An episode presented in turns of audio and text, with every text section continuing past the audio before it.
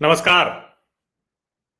लोकतंत्र का पर्व मनाया जा रहा है और इस पर्व का महत्व, इसकी भूमिका, इसकी प्रासंगिकता, ये सब इसी से बड़ा होगा, तय होगा कि इस पर्व में आपकी हिस्सेदारी कितनी है, कितना आप शामिल हैं। इसी से यह भी तय होगा कि इस पर्व की वजह से जो लोकतंत्र का सबसे बड़ा पर्व है, और उसके बाद जब लोकतंत्र में सत्ता मिलती है, यानी शासन करने का अधिकार जनता खुद तय करके देती है तो उसके बाद किसको शासन मिलने जा रहा है?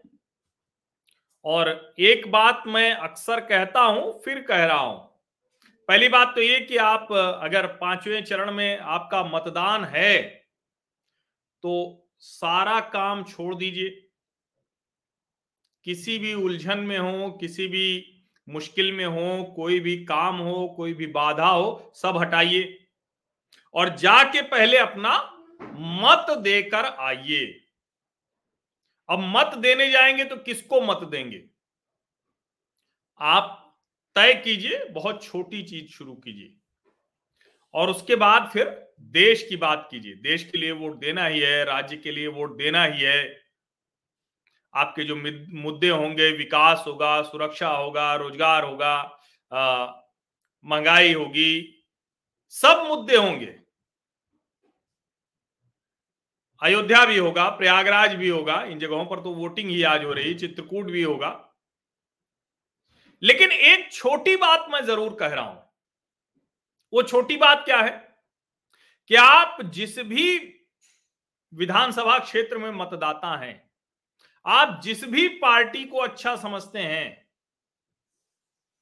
किसी भी पार्टी से अगर कोई अपराधी, कोई गुंडा, कोई दुष्कर्मी खड़ा है तो आज एक बार तय कीजिए कि जब सरकार बनेगी तब बनेगी, जब शासन सत्ता आएगी तब आएगी। लेकिन आज ही हम तय कर देंगे कि कानून व्यवस्था बड़ा मुद्दा नहीं रहेगा। कानून व्यवस्था को आज ही आप दुरुस्त कर सकते हैं।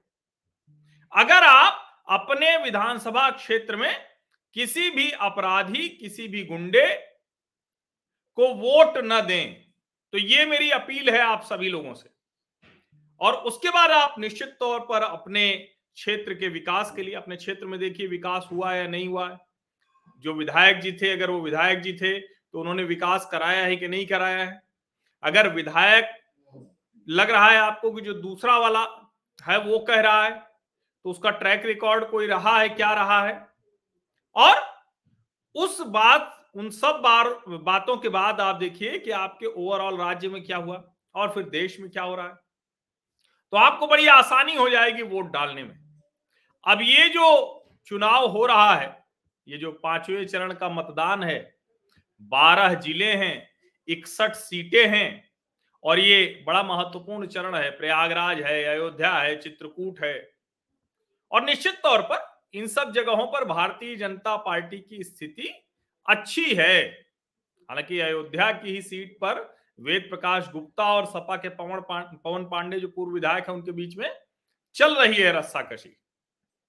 लेकिन ओवरऑल अगर कहें तो ये जो बारह ज़िले हैं, जिसमें श्रावस्ती, बहराइच, गोंडा, बाराबंकी, सुल्तानपुर, अयोध्या, प्रतापगढ़, प्रयागराज, कौशाम्बी, रायबरेली, अमेठी, चित्रकूट तो यहाँ भारतीय जनता पार्टी बहुत अच्छी स्थिति में है। ये समझना बहुत ज़रूरी है कि ये क्यों अच्छी स्थिति में। तो एक तो ये कि सचमुच इन जगहों पर जो क्षेत्र का विकास है, वो बड़ा महत्वपूर्ण तरीके से हुआ है। प्रयागराज का किस्सा मैं अक्सर आपको सुनाता रहता हूँ, आज फिर से उस किस्से को सुनाऊं, उसकी ज़रूरत नहीं है। लेकिन ये मैं कहता हूँ ना कि आप अगर प्रयागराज कभी पहले गए हैं और अभी जाएँगे तो आपको समझ में आएगा कि विकास कितना हुआ है। सड़क दोगुना चौड़ी हो गई। चौराहे दिल्ली और चंडीगढ़ जैसे सुंदर हो गए। सीवेज ट्रीटमेंट प्लांट की वजह से और सीवर लाइन आपके घर के सामने हो नाली सूख गई है सामने। अब ऐसा नहीं है, बहुत से बदमाश लोग भी हैं। हम लोग भी देखते हैं जो नाली पूरी तरह सूख गई थी तो किसी एक भाई ने फिर से अपने यहाँ का पानी जो आता है, उसको नाली में डालना शुरू किया, फिर से नाली गीली भर गई। तो ये सब भी होता है, लेकिन जो बेसिक काम है, वो बड़ा बदलाव हुआ है। फ्लाईओवर, चौड़ी सड़कें, ये सब खूब आपको दिखता है। और इसीलिए जब कोई अयोध्या, प्रयागराज और चित्रकूट की बात करेगा तो उसको दिखेगा कि कैसे परिवर्तन हो गया। चित्रकूट में लोग कामतगिरी की परिक्रमा करने जाते थे।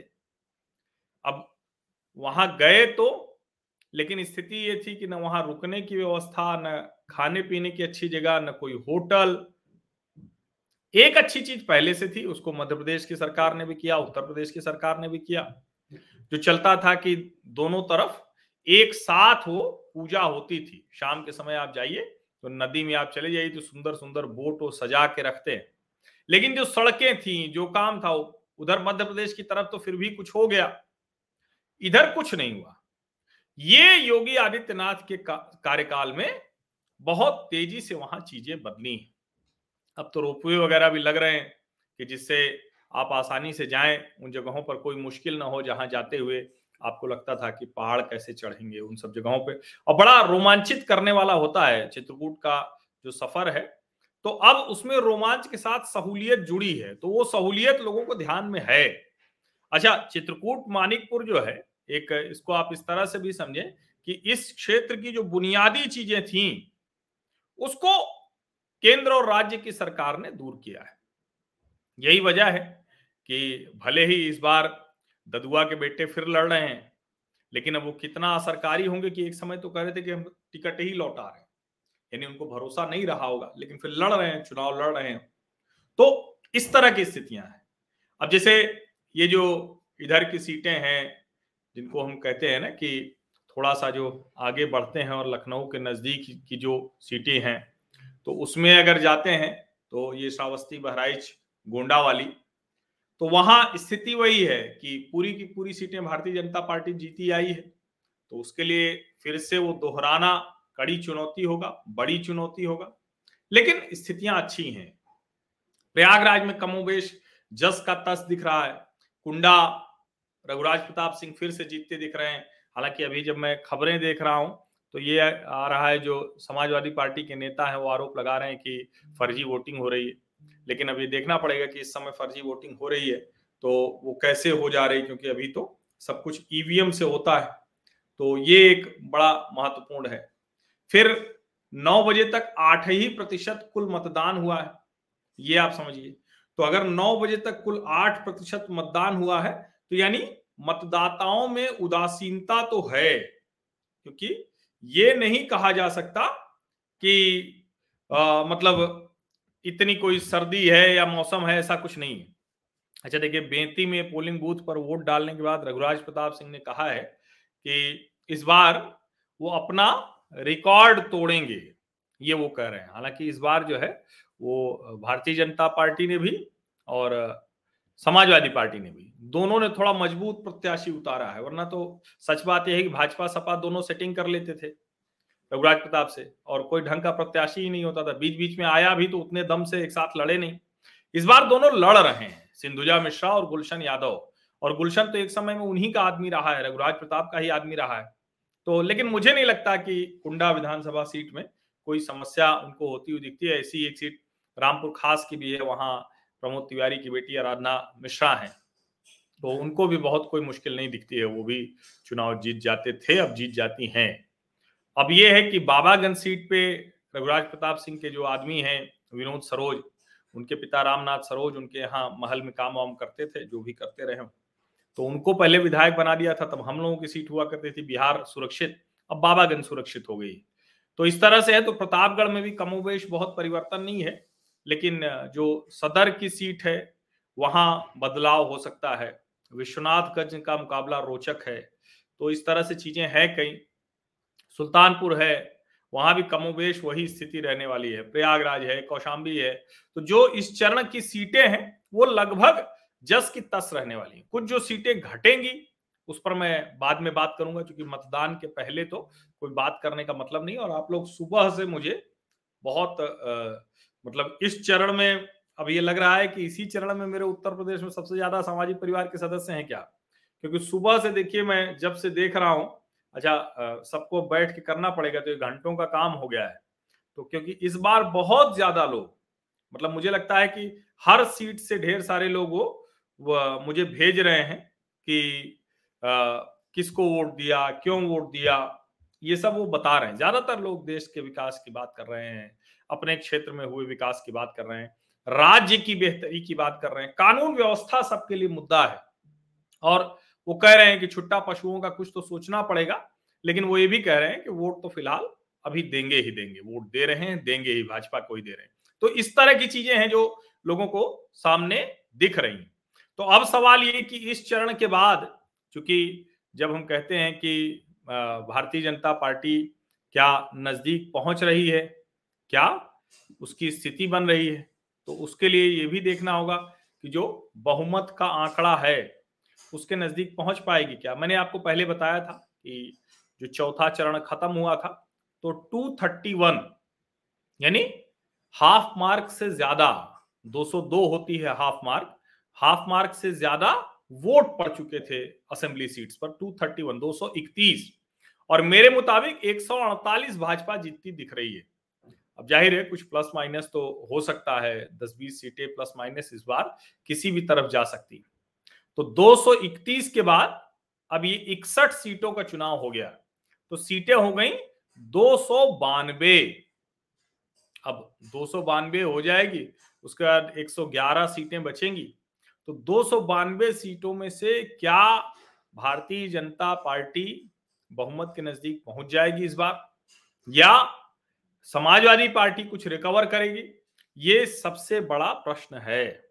और मेरा ये मानना है कि आप जिस भी विधानसभा सीट पर हैं अगर आप वोट ज़्यादा से ज़्यादा करेंगे तभी जिसको हम कहते हैं ना कि जब आप कहते हैं कि देश के लिए विकास के लिए आ, महिला सुरक्षा के लिए रोज़गार के लिए इन सब चीज़ों के लिए जब हम कहते हैं जब हम कहते हैं कि जो अयोध्या का मंदिर बनना अच्छा आज बड़ी अच्छी बात मैं सुन रहा था अभी मैं चैनल पर ही था तो बड़ी खूबसूरत बात इकबाल अंसारी की सुनी मैंने।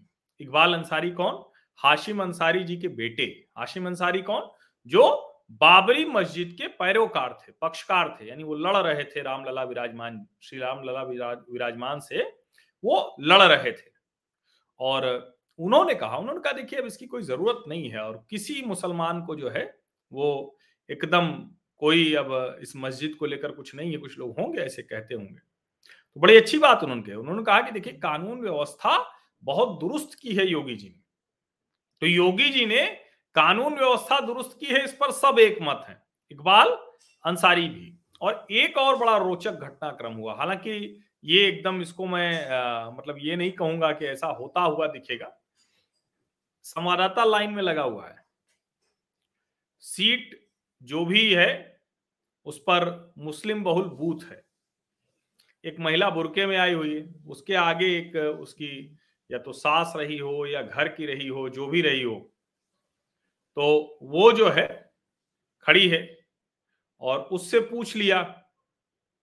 तो उसने कहा, सब बताया था, उसने कहा कि अच्छा किसको तो तो उसके मुँह से निकल गया, कमल को वोट देंगे। तो तुरंत तो उसके आगे सास थी कह रही कि, अरे, बताओ ना, किस पे वोट करोगी, क्या करोगी, कैसे करोगी?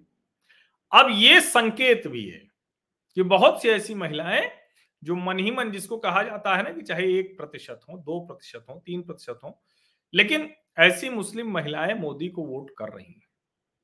ये एक बात बहुत, वो बहुत जिसको कहते हैं ना कि एक्सटेम्पोर में ही निकल कर आता है। बहुत आप किसी को कहें कि हम आपसे बात करने आ रहे हैं अच्छा इस पर बात करेंगे, तब तो वो अपने हिसाब से तय कर लेता है। लेकिन जब आप तुरंत माइक लगा दें पूछे बताओ कि क्या भैया, क्या स्थिति है, कैमरा ऑन हो तो फिर वो समझो। तो तुरंत जो है वो एकदम उनको समझ में आता है कि क्या स्थिति है। तब वो तुरंत वो बोल देते हैं जो भी उनके मन में रहता है तो स्थिति वो सही वाली बता देते हैं। तो क्या स्थिति है जो पूछना हो तो बता के मत जाइए। संवाददाताओं के लिए भी है रिपोर्टर्स के लिए भी है। आप सीधे जाइए और जो भी लोग खड़े हैं जो भी लोग आ, किसी भी मन मिजाज के हैं उनसे जाके सीधे कह दीजिए कि भाई ये स्थिति है। और चूँकि मैं ये जो कह रहा हूँ भाई नौ बजे तक अगर आठ प्रतिशत वोटिंग हुई है तो ये बहुत अच्छा नहीं है। अब देखिए, हमारे प्रयागराज में करछना असेंबली में हाईएस्ट वोटिंग हुई है ग्यारह बजे तक तो ये अच्छा है। ऐसी जब कुछ सीटें आती हैं। अब करछना देखिए समाजवादी पार्टी के दिग्गज नेता रहे रेवती रमन सिंह। तो रेवती रमन सिंह अब नहीं लड़ते हैं, उनके बेटे उज्जवल रमन लड़ते हैं। और इस बार कहा जा रहा है कि सीट उनकी फंसी हुई है। उज्जवल रमण की सीट जो है, वो उनकी फंसी हुई है इस बार। तो अब सवाल यही है कि क्या वो फिर से जीत जाएँगे या नहीं? तो वहाँ ये आ रहा है कि वोट लोग जम कर दे रहे हैं। तो इसका दोनों ही मतलब हो सकता है। भाई, हटाने के लिए भी लोग वोट जम कर दे सकते हैं, या ये भी हो सकता है कि जो उनके पक्ष के लोग हैं, उनको लग रहा होगा कि ये करेंगे। अब देखिए हमारे प्रयागराज में कहें तो दो मंत्री, नंद गोपाल गुप्ता नंदी, शहर दक्षिणी से और शहर पश्चिमी से सिद्धार्थ नाथ सिंह। तो ये है। हालाँकि शहर उत्तरी, दक्षिणी और पश्चिमी तीनों में भारतीय जनता पार्टी की स्थिति बहुत अच्छी है और उत्तरी और दक्षिणी तो आसानी से जीतती हुई दिख रही है और पश्चिमी में थोड़ा मुकाबला है, केशव सिराथू से हैं और भले ही लाख लोग कहें कि पल्लवी पटेल हैं, बहुत सी चीज़ें हैं, लेकिन वो भी एक बेहतर स्थिति में दिख रहे हैं। और मज़बूत कैंडिडेट जो अलग अलग हैं तो उनकी भी चर्चा हो रही है, लेकिन सवाल वही है कि कैंडिडेट मज़बूत पर चुनाव हो रहा है क्या?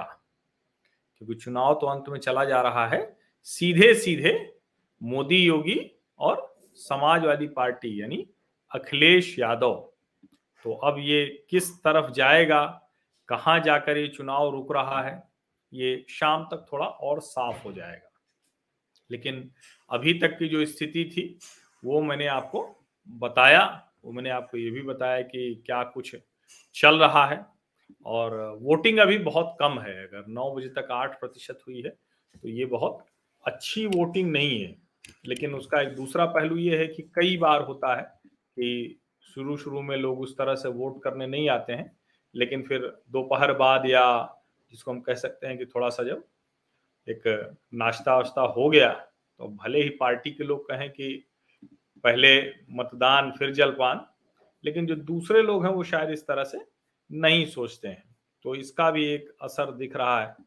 तो अब वो, ये जो इकसठ सीटें हैं, वो किस तरह से किस्मत बदलेंगी?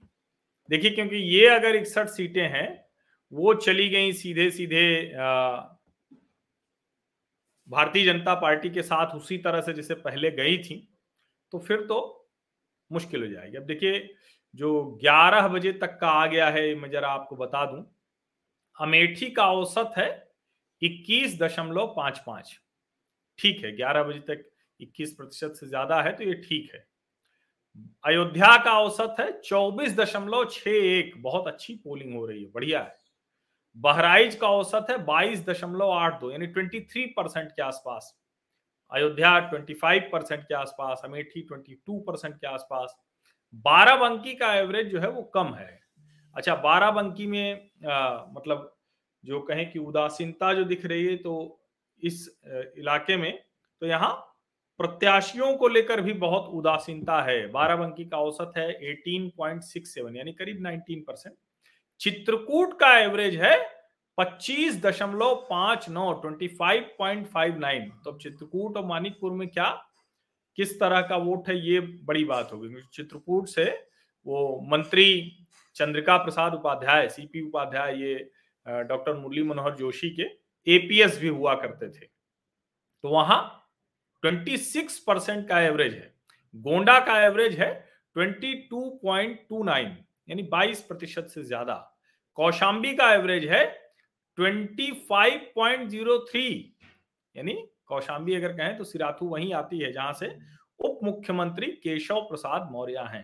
प्रतापगढ़ का एवरेज 20.09 प्रयागराज का एवरेज 18.78 प्रयागराज में पोलिंग कम होती रही है इस बार भी कम ही होती दिख रही है, क्योंकि आप अगर ध्यान से देखें तो प्रयागराज से कम सिर्फ़ बारह बंकी में हुई है। ये अच्छी बात नहीं है प्रयागराज के लोगों, आप लोग निकलिए, इस तरह से गड़बड़ मत कीजिए। बौद्धिक नगरी होने का मतलब है नहीं कि वोट मत दीजिए। हमारे परिवार के सारे लोग जो अलग अलग विधानसभाओं में थे, प्रयागराज की ज़्यादातर तो उत्तरी में थे, वो सब वोट दे के घर आ गए। पहला काम उन्होंने यही किया। रायबरेली का एवरेज 20.11 कुछ सीटें रह गई हैं ना, जो चौथे चरण में नहीं हुई थी। श्रावस्ती का एवरेज 23.18 तेईस प्रतिशत। सुल्तानपुर का एवरेज है 22.44 यानी करीब 22 प्रतिशत से ज़्यादा। कुल कहें तो 21 प्रतिशत से ज़्यादा मतदान अभी तक हुआ है 11 बजे तक का। तो ये बहुत अच्छा है कि कुछ जगहों पर उत्साह लोगों का दिख रहा है, ये बड़ा महत्वपूर्ण है। अच्छा वैसे तो ये इसका कोई सीधा संदर्भ नहीं है, लेकिन आज प्रधानमंत्री नरेंद्र मोदी ने मन की बात भी की। अब ठीक है, उनके मन की बात में कोई विशुद्ध राजनीतिक नहीं होता है, लेकिन उन्होंने बताया कि किस तरह से दुनिया में भारत की पहचान है। उन्होंने काली और नीमा जो तंजानिया की हैं, जिन्होंने लता जी को श्रद्धांजलि दी तो उनकी बात भी उन्होंने की। और उसके अलावा जो कहें कि अलग अलग बातें करते हुए जो भारतीय सांस्कृतिक विरासत की बात करते हैं तो उसके बारे में उन्होंने बात की कि कौन सी मूर्ति बाहर गई, कैसे गई, कैसे उसको हम भारत में वापस लेकर आए। अब वो बता रहे हैं करीब 200 मूर्तियाँ वो अब तक लेकर आ चुके हैं। 200 मूर्तियाँ।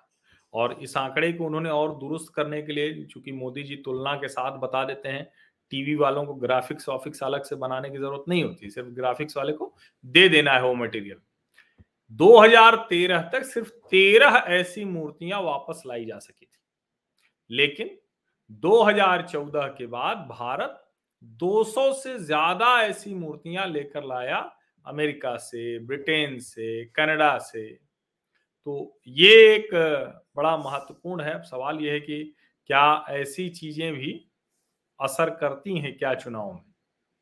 हालाँकि वो, मैं जो कह रहा हूँ ना कि सीधे तौर पर कोई इसका नहीं है एक दूसरे से जो है वो कोई लेना देना। देखिए, वो ब्रह्मदेव राम तिवारी जो एडिशनल चीफ इलेक्टोरल ऑफिसर हैं, वो कह रहे हैं कि सब शांतिपूर्ण हो रहा है, कुछ जगह पे ईवीएम के ग्लिचेज आई हैं ईवीएम में तो वहाँ तुरंत जो है नेसेसरी एक्शन लिया गया और वहाँ बदलाव कर दिया गया। तो ये है। तो अच्छा है, कुल मिला के ये बहुत अच्छा है कि जो चुनाव आयोग है, वो बहुत चैतन्य है, बहुत गंभीरता से अपनी ज़िम्मेदारी निभा रहा है। और अच्छा है कि ये जो इसको हम कहते हैं ना, पहले चुनाव के समय बड़ा हल्ला, हंगामा और बहुत सी चीज़ें होती थी, अब कम से कम वो नहीं हो रहा है। तो ये एक सुखद चीज़ है, एक सुखद बात है। तो ये अच्छा है कि हम लोग अब उस तरह से नहीं देख रहे हैं कि कोई गड़बड़ हो रही है। अच्छा देखिए, ये भी सब है, अब अलग अलग जगह पर चीज़ें चलती रहती हैं।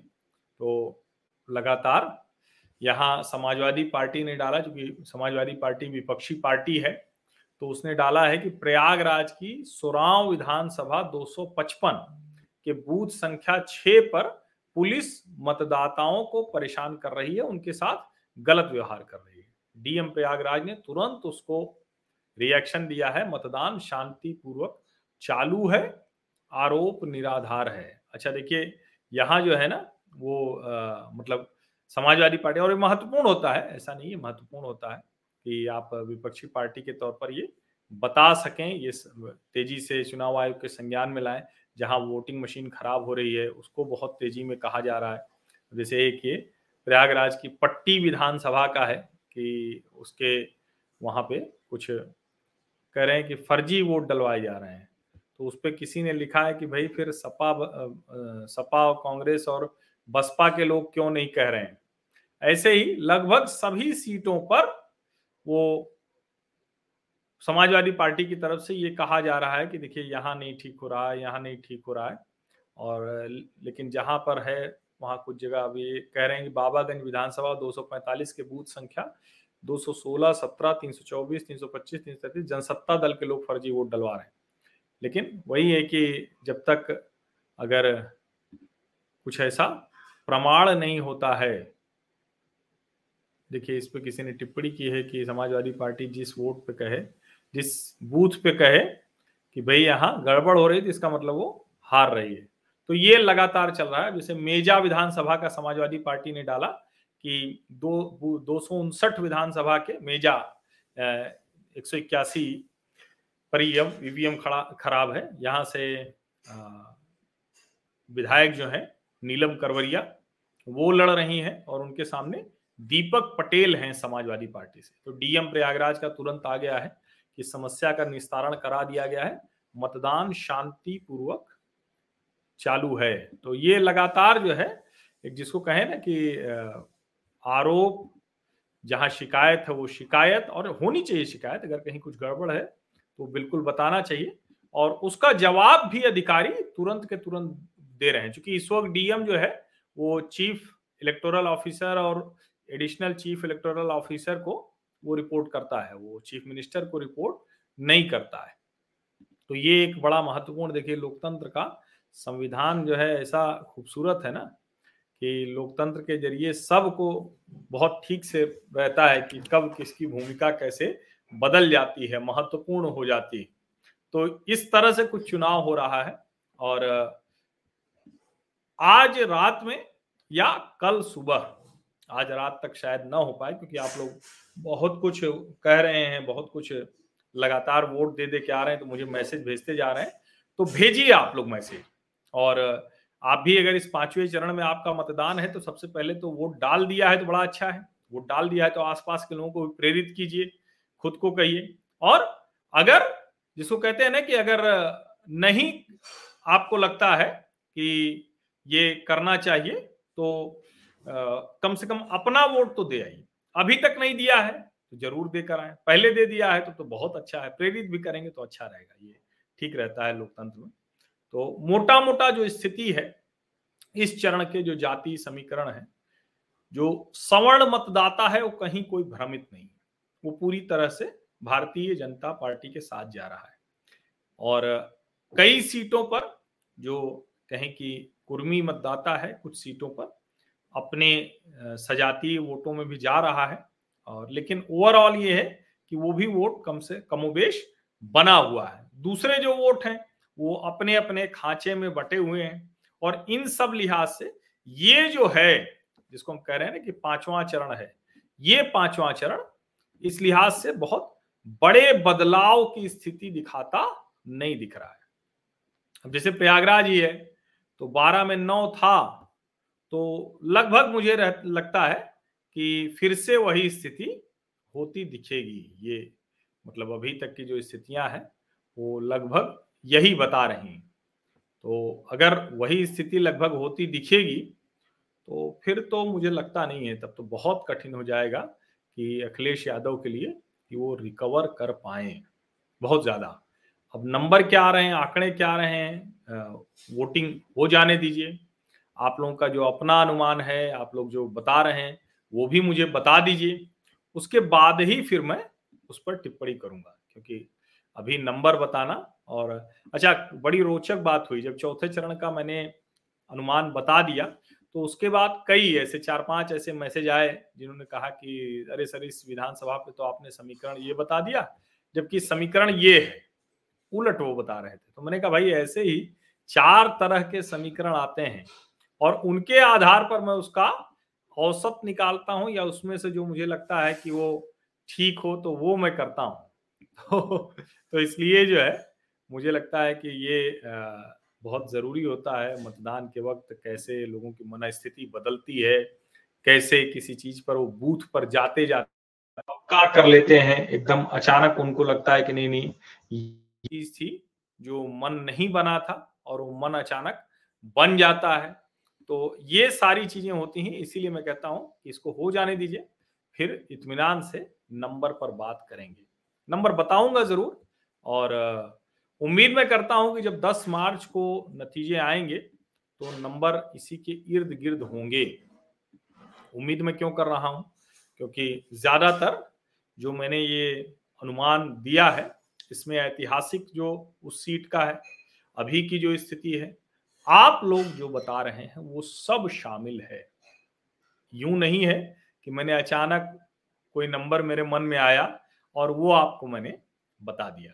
तो फिफ्थ फ़ेज़ पोलिंग के बाद, ये जो पांचवा चरण है, इसके बाद भारतीय जनता पार्टी बहुमत से कितनी दूर रह गई है, वो मैं आपको बताऊँगा। या बहुमत पार कर सकती है क्या? ये भी मैं आपको बताऊँगा आज रात या कल। लेकिन कल पक्का बता दूँगा, इसमें कोई अगर आप लोगों का समय से फीडबैक आ गया तो अच्छा है, क्योंकि बहुत से फीडबैक आ चुके हैं अभी भी सुबह सुबह हमारा सामाजिक परिवार बड़ा जागृत है, वो जाके अपना वोट वोट दे के आ गया है। तो जो आप लोग नहीं दे पाए हैं, दौड़ लगाइए जरा, पीछे रह जाना ये ठीक नहीं क्योंकि मैं कहता हूँ ना कि एक अवेयरनेस के लिए मैं करता हूँ और मैं कहता हूँ मोस्ट अवेयर लॉट हैं आप। तो मोस्ट अवेयर हैं तो फिर उसके लिए तो आपको ये करना चाहिए ना। और आप वोट दे के आएँगे तो ज़्यादा जिसको कह रहे कन्विक्शन के साथ, भरोसे के साथ अंदर से आवाज़ आएगी। आप मजबूती से इस लोकतंत्र में अपनी बात कह पाएँगे, करवा पाएँगे। सब्सक्राइब अभी भी न किया हो तो फिर क्या मैं कहूँ कि आप कर लीजिए? नहीं। कर लीजिए, इसमें कहने की ज़रूरत नहीं होनी चाहिए। नोटिफिकेशन वाली घंटी भी अवश्य दबा दीजिएगा। ये आवश्यक है हमारे सामाजिक परिवार का स्थायी सदस्य बनने के लिए। अस्थायी सदस्य तो आप उसी दिन बन जाते हैं जिस दिन आप ये वीडियो गलती से, जानबूझकर, इरादे से थंबनेल देखकर, विषय देखकर, मुझे जानकर, कैसे भी आप देख लेते हैं तो मेरे सामाजिक परिवार के अस्थायी सदस्य हो जाते हैं। तो टेम्परेरी को परमानेंट करवा करना है तो कोई सब्सक्रिप्शन फ़ीस नहीं है, कोई मॉनेटरी सपोर्ट देना ज़रूरी नहीं है मैंडेटरी नहीं है। सिर्फ़ और सिर्फ़ सब्सक्राइब करना ज़रूरी है नोटिफिकेशन वाला बटन दबाना ज़रूरी है। और इतना कुछ आप जब करेंगे तो फिर अपने सामाजिक परिवार को मज़बूत करने के लिए लाइक वाला बटन दबाइए। इन वीडियोस को ज़्यादा से ज़्यादा लोगों तक पहुंचाइए, जिसको आर्थिक सहयोग करना है, उनको मैं ज़्यादातर को जो कहें कि जो जिस ज़रिए से वो करना चाहते हैं, वो बता देता हूँ। फिर भी आपको लगता है कि आपको सीधे कोई जानकारी चाहिए तो मेरा व्हाट्सएप नंबर है, उस पर आप व्हाट्सएप करेंगे तो मैं बता दूँगा। लेकिन अभी सबसे महत्वपूर्ण है, अपने विधानसभा में जाकर वोट कीजिए, अगर वोट है तो। और वोट करने के बाद मुझे बताइए कि किसको वोट किया, क्यों किया, पिछली बार किसको किया था, आपके यहाँ की विधानसभा सीटों का समीकरण क्या है? बहुत बहुत धन्यवाद।